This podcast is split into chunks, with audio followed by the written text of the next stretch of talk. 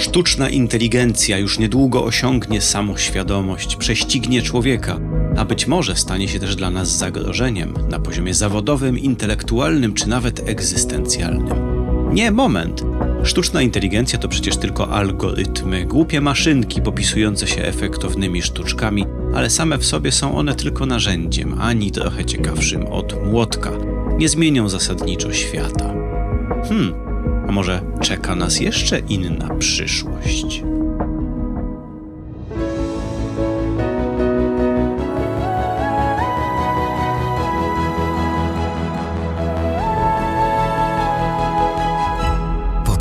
Tygodnika Powszechnego. Weź, słuchaj. Cześć i czołem, szanowni państwo, tu Łukasz Lamża i jeszcze inna przyszłość, gdzie zastanawiamy się nad tym, jak będzie naprawdę. Taki oto mamy ambitny cel, a na dzisiaj sztuczna inteligencja.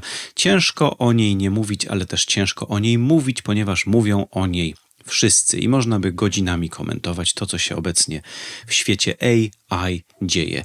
Ja postanowiłem odnieść się dzisiaj tylko do dwóch rzeczy, które mnie mierzą, które mnie denerwują w obecnej dyskusji na temat sztucznej inteligencji i przy okazji wyjaśnimy sobie troszeczkę, czym ona jest i czym ona nie jest. Te dwie tezy, z którymi chciałem się dzisiaj zmierzyć, to po pierwsze, że powstanie ogólna sztuczna inteligencja. Jest takie pojęcie A G I, Artificial General Intelligence, w przeciwieństwie do, no zaraz sobie powiemy czego, jakiejś wąskiej, mniejszej, gorszej, słabszej, sztucznej inteligencji. Czyli temat numer jeden, ogólna sztuczna inteligencja, temat numer dwa, A I zabierze nam pracę. No więc tak, mm, jedziemy. Zacznijmy od tematu numer jeden, ogólna sztuczna inteligencja. Czym ona jest?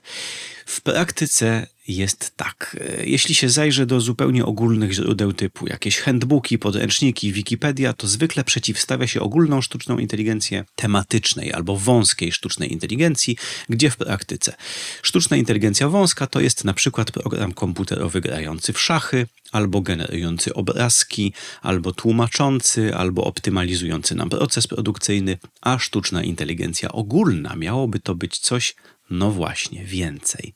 I tutaj jest cała masa rozmaitych definicji, które w ogóle się ze sobą nawzajem nie zgadzają i każdy ma na ten temat inne zdanie. Na przykład znana nam skądinąd firma OpenAI, jeden z obecnych światowych liderów, a przynajmniej na poziomie medialnym w dziedzinie sztucznej inteligencji, pisze w swoim statucie, że ich celem jest stworzenie ogólnej sztucznej inteligencji, czyli wysoce autonomicznych systemów, które pracują lepiej niż ludzie w większościach cennych ekonomicznie prac. Dosłownie highly autonomous systems that outperform humans at most economically valuable work. No dobrze, no ale to jest, to jest taka definicja funkcjonalna, czyli co umiałby taki system, żebyśmy go nazwali A G I.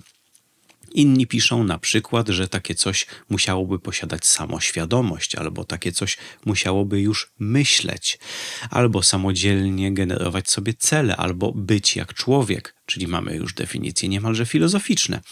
Inni podają definicje bardzo praktyczne, ale też w praktyce one się okazują kłopotliwe. Na przykład Steven Woźniak, czyli jeden ze współzałożycieli firmy Apple, zaproponował tak zwany coffee test, czyli test kawy.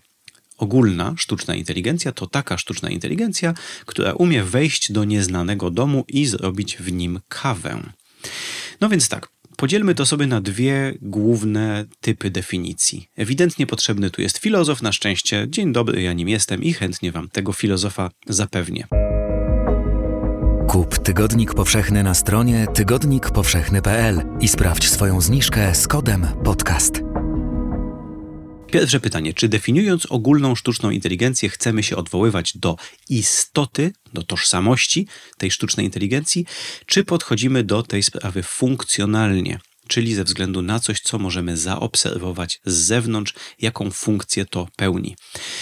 Przykładowa definicja odwołująca się do tożsamości, sztuczna y, ogólna inteligencja to jest taka, która ma samoświadomość. Problem z tego typu definicjami polega na tym, że nie jesteśmy w stanie tego orzec.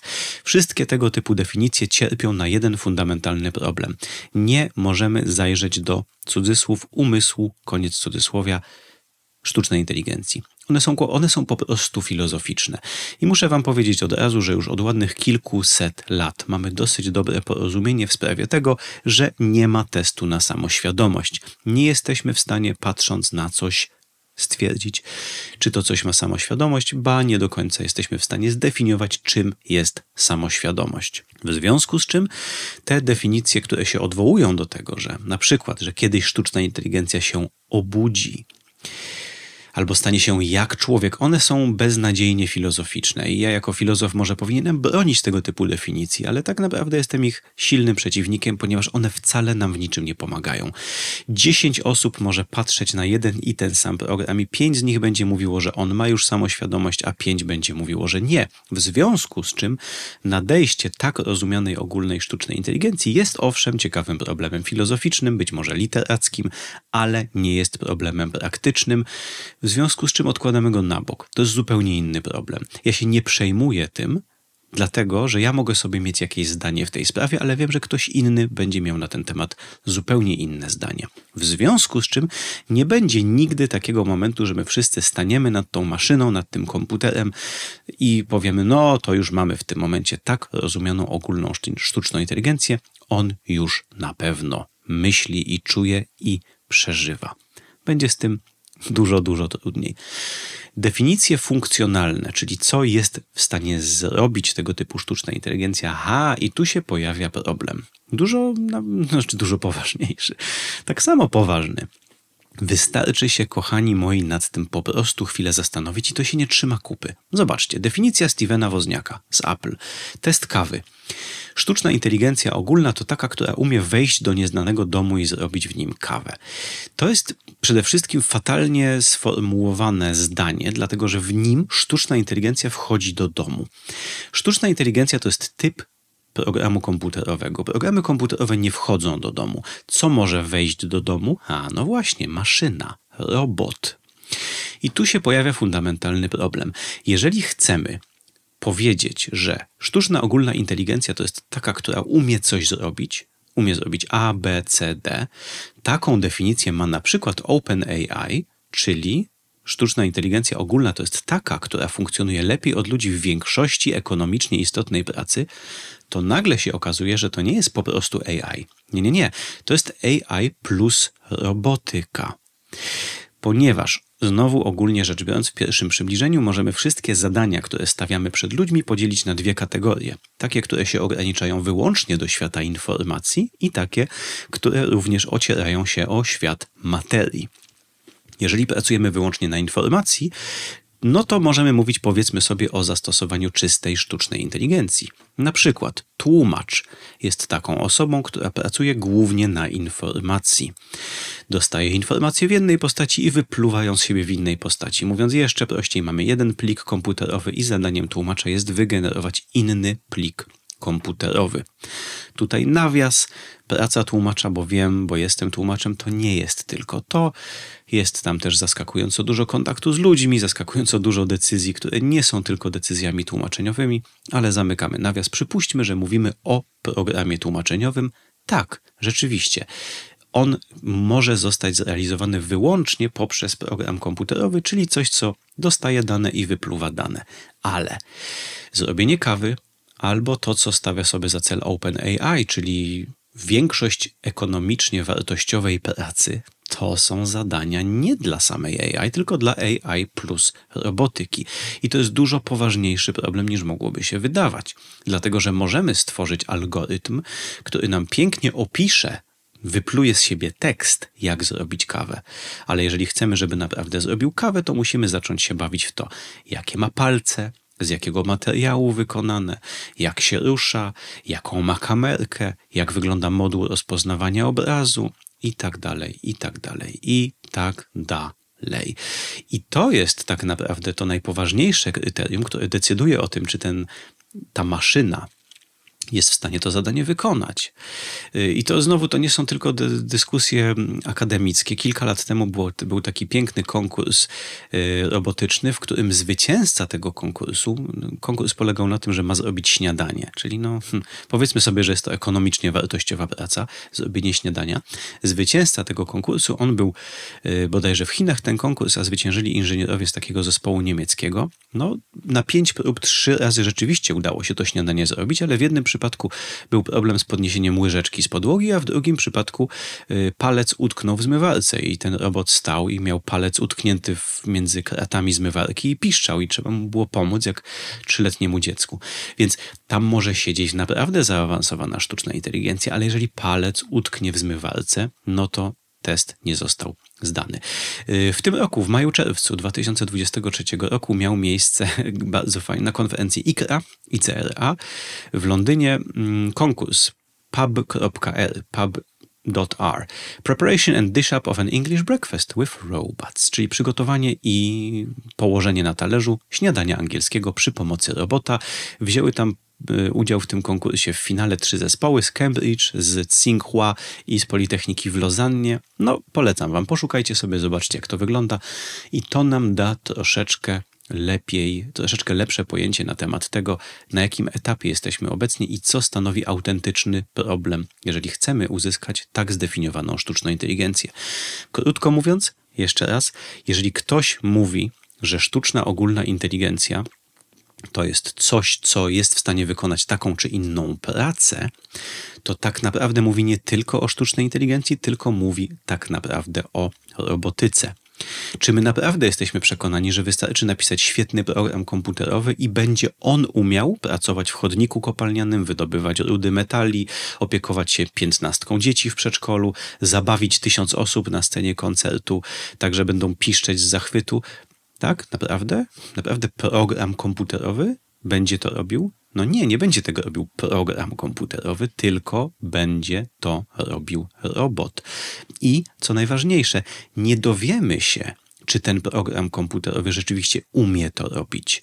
Musimy to rzeczywiście wykonać w fizycznym świecie. Czyli sam program komputerowy, który nas przekona, że on umiałby zatańczyć na scenie, że on umiałby borować, że on umiałby się opiekować dziećmi, i nie wiem, dokona jakoś tych cudów w przestrzeni wirtualnej, w grze komputerowej, w symulowanym świecie. No umówmy się, tak naprawdę nie. Nikt nie powinien się zgodzić na to, że demonstracja tego na sucho jest wystarczająca i istnieją zresztą standardowe testy w robotyce, które są testami faktycznymi. Czy on naprawdę to umie zrobić? No i tak w praktyce wygląda ta sytuacja, czyli zwróćcie uwagę, jakie mamy dwie możliwości.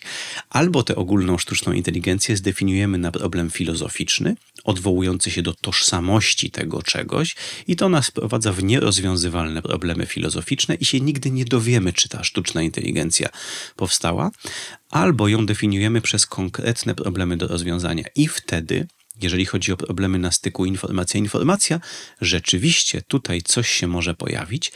Natomiast ogólna sztuczna inteligencja teoretycznie powinna być sobie w stanie poradzić, i to jest we wszystkich definicjach, z tak zwanymi wszystkimi zadaniami, jakie jest w stanie wykonać człowiek.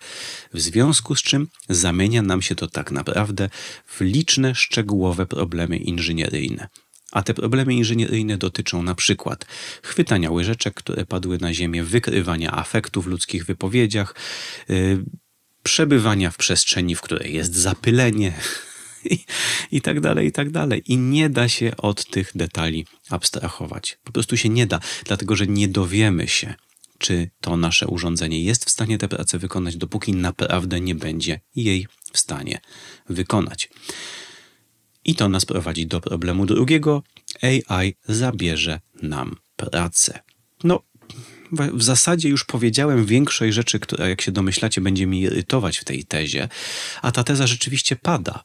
Rzeczywiście pada. Długo by wymieniać gadułów, którzy w ciągu ostatnich kilku lat wygłosili tę tezę. Niech wystarczy nam tylko mm, supergwiazda współczesnego świata intelektualnego, czyli Yuval Harari, który w książce dwadzieścia jeden lekcji na dwudziesty pierwszy wiek dokładnie taką tezę stawia. Cytuję: wszystkie zawody zostaną odmienione przez A I w ciągu najbliższych kilkudziesięciu lat. Wszystkie zawody. No ale czy wszystkie? Czy naprawdę wszystkie?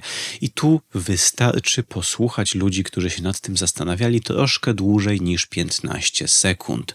Zdarzyło mi się kiedyś dla Tygodnika Powszechnego troszeczkę się przyjrzeć bliżej Harariemu i tam no, wyraziłem taką swoją opinię, że ten facet po prostu nie przemyślał większości swoich tez, tylko pisał na tempo i w tym przypadku ewidentnie tak jest. To znaczy bardzo łatwo napisać wszystkie zawody zostaną odmienione przez A I. Ale czy naprawdę wszystkie zawody? dwa tysiące siedemnasty rok ukazuje się artykuł naukowy, jeden z wielu, autorzy Frey i Osborne, na temat czego? Na temat prawdopodobieństwa, że w danych zawodach uczenie maszynowe i robotyka znacząco wpłyną na zatrudnienie.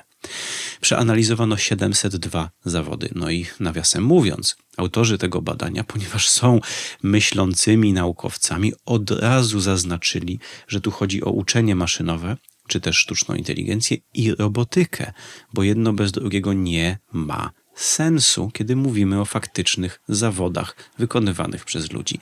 No ale no, taki oto detal.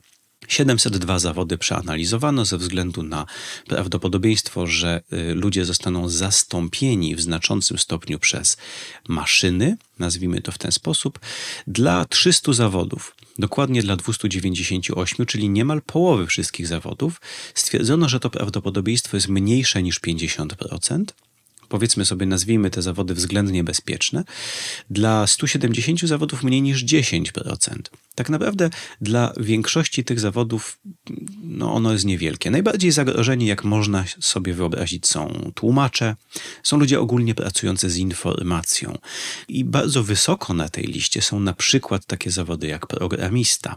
Natomiast autorzy zaznaczają też, że wpłynięcie znaczące na zatrudnienie nie oznacza zastąpienia, tylko raczej na to, że ci ludzie będą po prostu musieli z programami komputerowymi pracować. Czyli zmieni się sposób ich pracy, ale niekoniecznie te prace stracą. Natomiast powtórzmy, dla dużej grupy zawodów, stu siedemdziesięciu, to prawdopodobieństwo jest bliskie zeru. Jakie są to zawody?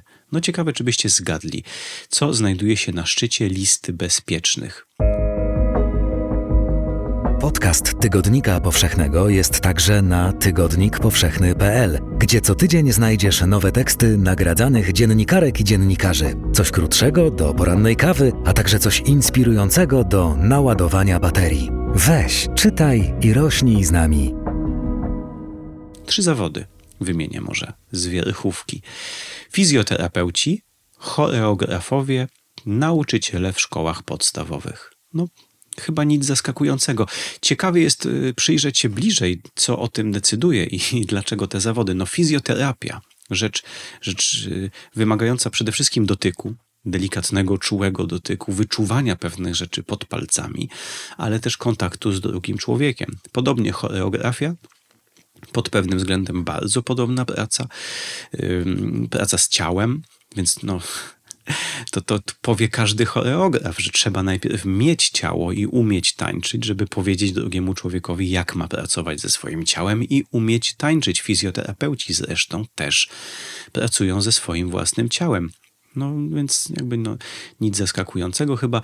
Nauczyciele w szkołach podstawowych, no też prosta sprawa, tak? Tutaj mamy tyle zadań, które jest po prostu niewyobrażalne, że przejmie je maszyna, że też chyba tego nie trzeba komentować. Znaczy przekaz, wiecie, wyświetlenie pewnej informacji na ekranie jest absolutnie wykonalne. Natomiast pocieszenie dziecka, przytulenie go, starcie rozlanej wody i jeszcze ogarnięcie krzyczących dzieci, no naprawdę, jakby bądźmy realistami, tak? Zwróćcie uwagę, my tutaj próbujemy się zastanowić, co naprawdę się wydarzy w ciągu dwudziestu, trzydziestu, czterdziestu, może nawet pięćdziesięciu lat, a nie to, co jest wyobrażalne literacko. To jest bardzo ważne. Musimy wziąć pod uwagę rzeczywistość. I chciałbym też poruszyć, powiedzmy sobie, dwa takie aspekty socjologiczne tego, tej mojej niezgody i tego mojego problemu. Pierwsze pytanie, które chciałbym zadać, które jeszcze nam rozgrzebie troszeczkę poziom realizmu tej tezy, że wszystkie zawody, albo że A I będzie wszędzie. No, wszędzie. Chciałbym uprzejmie zauważyć, że nie wszędzie na świecie dotarły jeszcze w ogóle komputery. To znaczy są miejsca na świecie, gdzie nie ma jeszcze komputerów. I czy my naprawdę uważamy, że tam w najbliższym czasie dotrze A I? Powiem więcej, nie wszędzie jeszcze mechanizacja dotarła. Mamy na świecie aktualnie około osiem miliardów ludzi. Jeżeli rzucamy tego typu tezę, że A I wpłynie na wszystko, na wszystkich, na całą ludzkość, na całym świecie, a tego typu tezy bez żadnych dodatkowych kwalifikacji są wygłaszane w przestrzeni publicznej, no to musimy ją potraktować i samych siebie poważnie. Czy naprawdę wszędzie? Zresztą nie trzeba sięgać do Gabonu i do wyspy Sentinel, na której żyją ludzie, którzy nie mają w ogóle kontaktu ze współczesną cywilizacją. Nie musimy do dżungli amazońskiej jechać, żeby się zastanowić nad tym, czy ich życie naprawdę sztuczna inteligencja w najbliższym czasie zmieni. Ja mieszkam w Będzinie. To takie miasteczko między Sosnowcem i Dąbrową Górniczą. Całkiem przyjemne, świetnie mi się tu mieszka, ale nie wyobrażam sobie, żeby to, co się dzieje tutaj w promieniu kilometra od mojego domu, naprawdę było podatne na efekt przejęcia przez sztuczną inteligencję. Czy ten człowiek, który wozi moje dzieci busikiem do szkoły, naprawdę zostanie przez robota w najbliższym czasie zastąpiony? My tutaj mamy problem taki, że ten busik przez jakiś czas był zepsuty, bo się drzwi nie domykały i trzeba było kolanem je dopchnąć i niedawno dopiero udało się go wymienić na inny busik. No więc no, nie narzekam oczywiście na tutaj operatora tych, tych sieci busikowych, ale no jeżeli nie ma pieniędzy na to, żeby naprawić drzwi, to może niekoniecznie będzie też czas, pieniądze w najbliższym czasie, żeby zamienić kierowcę na robotycznego kierowcę albo autobus na autonomiczny autobus.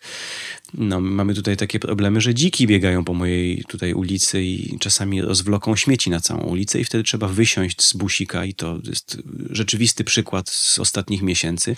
Kierowca musiał wysiąść z busika i rozgarnąć worki na śmieci, które w nocy dziki rozwlokły po całej ulicy i trzeba było je rozgarnąć i wtedy dopiero można było busikiem przejechać. Powątpiewam, czy autonomiczny busik byłby w stanie sobie z tego typu zadaniem poradzić. W mojej szkole jest problem z tym, żeby laptopy działały wszystkie i jest wieczna dyskusja o tym, że co tutaj się właściwie dzieje, że mamy dwudziestkę dzieci i tylko osiem laptopów, a właściwie siedem z nich tylko działa, bo na jednym z nich Office się nie jest w stanie uruchomić z jakiegoś powodu od pół roku. Naprawdę? Naprawdę spodziewamy się, że te, tutaj w tym miejscu te wszystkie nowinki technologiczne dotrą?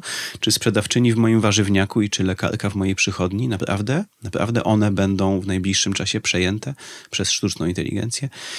Więc myślmy konkretami, a to jest Będzin. My mimo wszystko żyjemy w jednym z krajów rozwijających się. Jesteśmy pod względem różnych parametrów typu, typu finansowych, typu ogólnych parametrów rozwojowych. No, w dużym przybliżeniu, jeżeli mamy dwieście krajów świata, to Polska w większości tego typu parametrów jest gdzieś w pierwszej pięćdziesiątce pod względem niektórych parametrów takich no, mówiących o stopniu zaawansowania rozwojowego i technologicznego, nawet w pierwszej trzydziestce.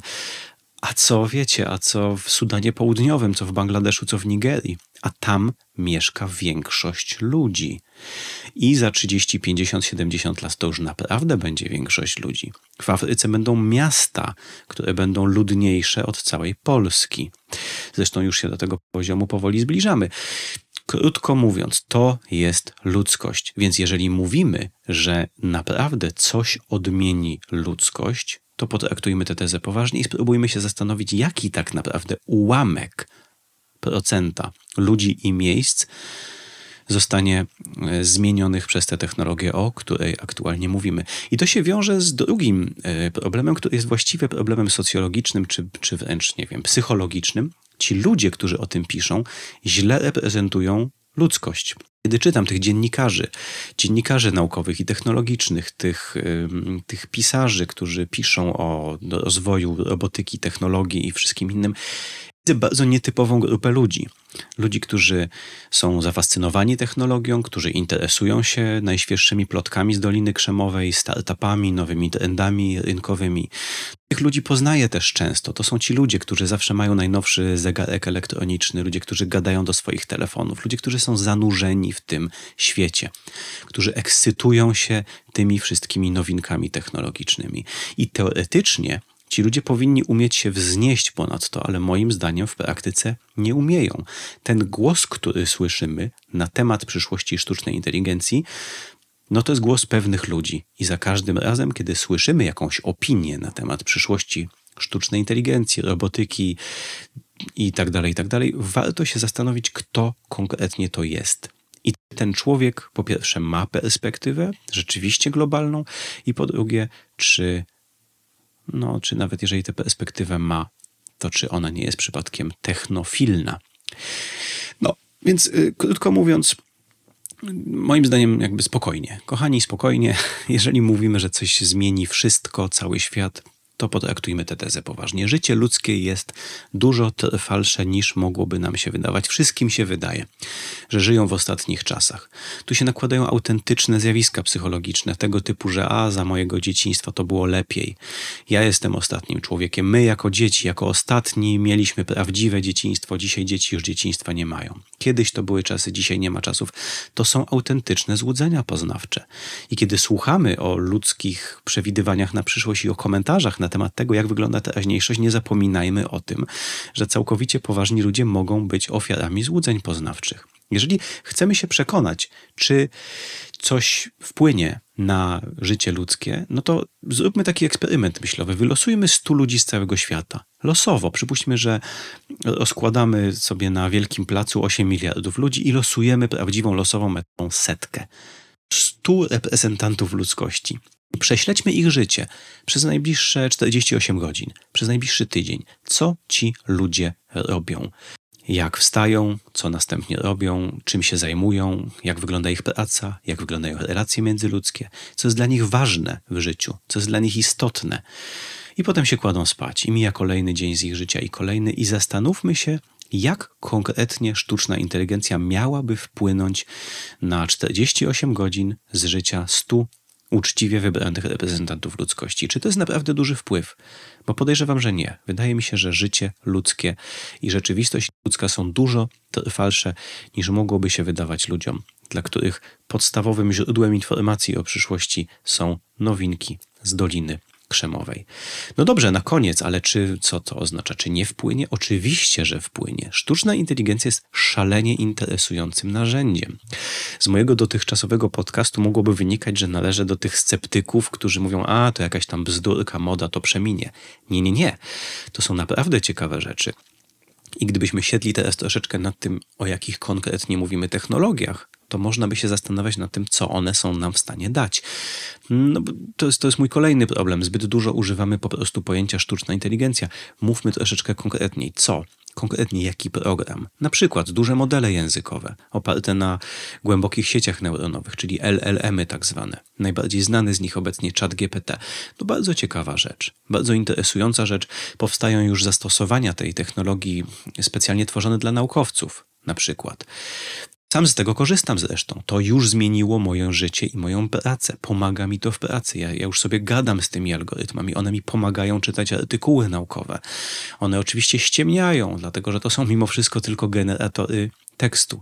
Ale jeżeli z nich odpowiednio korzystać, to potrafią być potężnym narzędziem w rękach kogoś, kto pracuje z informacją. Inna rzecz, która wpłynie już nie tylko na naukowców czy dziennikarzy, która wpłynie na nas wszystkich już niedługo. Nasze smartfony będą prawdopodobnie wszystkie wyposażone w tego typu duże modele językowe, co w praktyce oznacza, że będziemy od wiedzy i informacji jeszcze bardziej oddaleni. To jest taki paradoksalny efekt. Wydawałoby się, że to nas przybliży do wiedzy i informacji, ale tak naprawdę te modele językowe, te L L M-y, one będą tylko kolejną warstwą interpretacyjną, która będzie nas oddzielała od źródła. I to warstwą nieprzeźroczystą, dlatego że te modele językowe już dawno przestały być po prostu generatorami tekstu.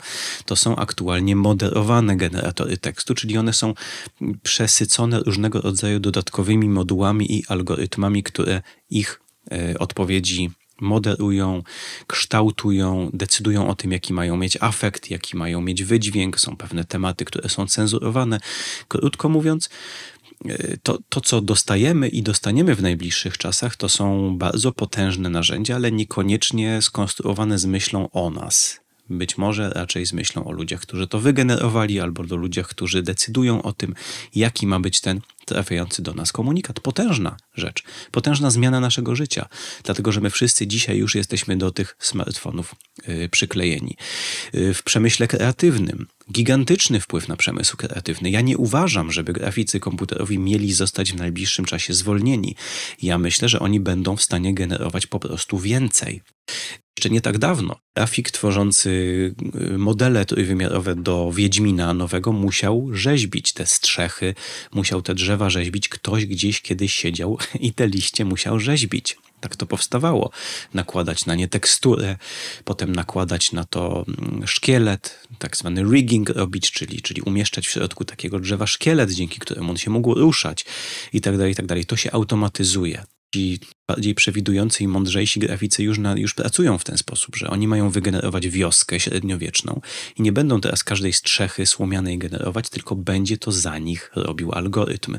No tylko oczywiście człowiek jest tam potrzebny. Człowiek musi to wymyślić, człowiek musi tę stylistykę wymyślić, musi jej pilnować. Zawsze są korekty do wykonania, dlatego że produkty wypluwane przez te algorytmy nigdy nie są dokładnie takie, jakbyśmy sobie życzyli.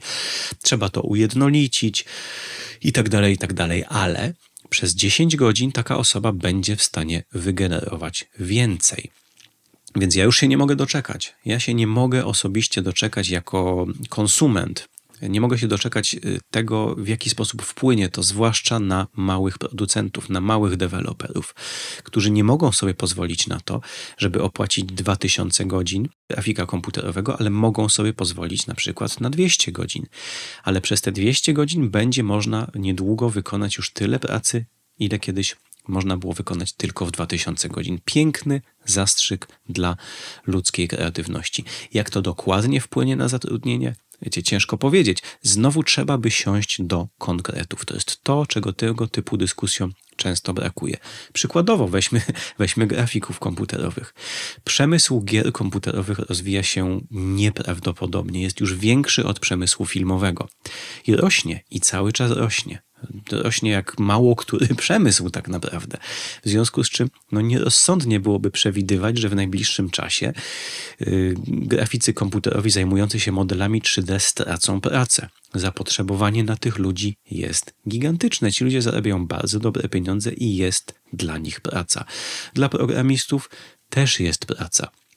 Więc jeżeli się pojawia tego typu teza, że sztuczna inteligencja zabierze tym ludziom pracę, to można by zacząć się zastanawiać, no dobrze, ale czy to zatrudnienie naprawdę spadnie w tym konkretnym zawodzie? A może spowolni się wzrost? A może się pojawią nowe specjalności? Może praca z tymi algorytmami generatywnymi po prostu będzie nową specjalnością? I tyle. Krótko mówiąc, jak, jak widać, jest tutaj mnóstwo, mnóstwo, mnóstwo problemów, ale to, co mnie najbardziej w tym wszystkim yy, męczy, to są te ogólniki. To są te niczym nieuzasadnione ogólniki typu samo hasło, ogólna sztuczna inteligencja, które jak już słyszę, to naprawdę odbezpieczam yy, rewolwer, tak? Zanim się nie kryje nic konkretnego, zanim się kryją bardzo mętne intuicje i wystarczy je dotknąć paluszkiem, wystarczy podrapać paznokciem w to pazłotko i nagle się okazuje, że, że za taką tezą, że sztuczna ogólna inteligencja w najbliższym czasie zabierze wszystkim ludziom pracę, nagle się kryje pytanie, no dobrze, ale czy ten robot będzie umiał w warunkach zapylenia rzeczywiście pracować? Jak to wpłynie na jego sensory? I, I nie ma jednego bez drugiego.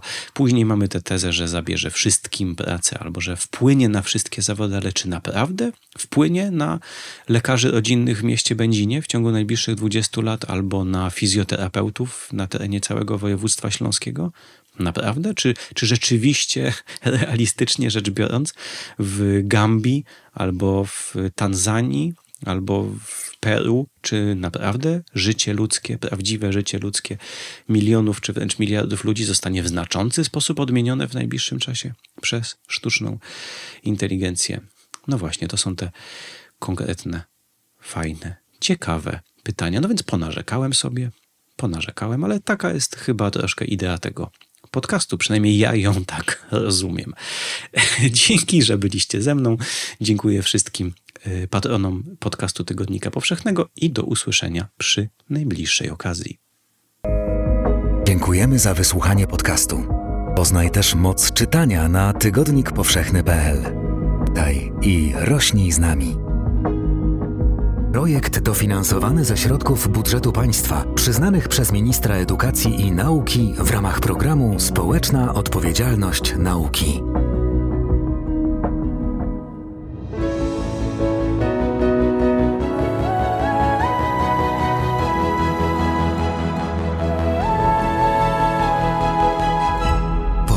Tygodnika Powszechnego. Weź, słuchaj.